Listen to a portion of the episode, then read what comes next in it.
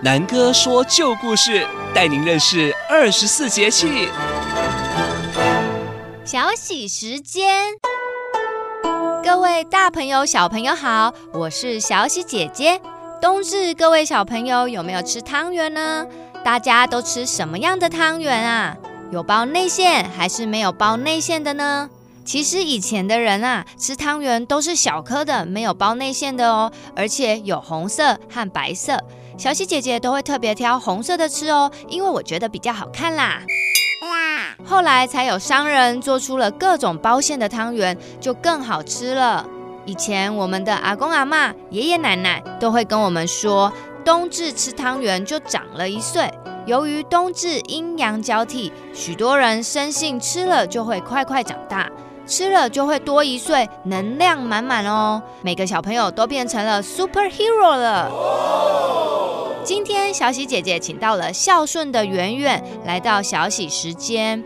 圆圆啊，知道爸妈没有钱，挺身而出，用自己的力量赚钱给爸妈养病，而且还用智慧让老爷同意，让他把汤圆粘在门上，顺利的和爸爸团圆，真是太厉害了！圆圆你好。小喜姐姐好，圆圆，你年纪小小却好勇敢，不怕危险去工作赚钱，为了养爸爸妈妈。哎呦，小喜姐姐，你不要再夸奖我了啦！我只是运气不好，生在资源缺乏的家庭，爸爸妈妈身体不好，我年轻啊，可以用劳力赚钱让他们养病，是我做女儿应该的。而且我的心地很善良，所以遇到了好老板哦。没错，我觉得上天体谅你的孝心，让你遇到了好老板。对了，冬至的习俗除了吃汤圆长一岁之外，还有其他的吗？有啊，比如说吃汤圆要避免吃单数，因为吃单数可能会增加落单的可能性哦。另外，红色和白色的汤圆分别代表姻缘和人缘，所以两种颜色的汤圆都要吃哦。啊，这样啊，我还说我都挑红色的吃呢，那以后白色的也要吃了。我希望人缘要更好，让更多大朋友小朋友喜欢听小喜姐姐的节目。还有其他冬至要注意的吗？当然有啊，要避免在外面逗留。冬至白天最短，夜晚最长。大概在傍晚五点的时候，天色就暗了。根据民间信仰，阴气也会变重，所以尽量不要在外面逗留哦。哦，虽然现在晚上灯光很亮，但是天冷还是早点回家比较好。对了对了，还有哦，冬至前后不宜结婚。在传统禁忌当中，结婚要尽量避开四立四至。古代的人认为，吼，这是不吉利的四绝日，还有四离日。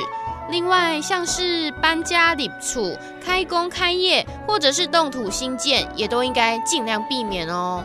哇，原来冬至的禁忌也不少呢。谢谢圆圆今天来跟我们分享，圆圆在家乡学到了好多的东西哦。不客气啦。各位小朋友，冬至吃完汤圆又长了一岁，相信大家也都有长了智慧，我们也都要更懂事喽。在家里也可以帮忙做点家事，整理自己的房间，不要让爸爸妈妈太辛苦哦。还有，冬天天气寒冷，要注意保暖哦。如果你喜欢我们的故事，记得帮我们按五星好评、追踪并分享哦。你可以在各大 Podcast 平台找到我们，像 Google Podcast、Apple Podcast、SoundOn，还有 KKBox 哦。如果找不到我，还可以到旧镇南汉饼文化馆的脸书粉丝页留言给我，小喜姐姐都会看哦。那我们下周见，啾咪！好吃的汉饼都在旧镇南，传承汉饼文化在旧镇南。以上节目由旧镇南汉饼文化馆与正声广播公司高雄台联合制播。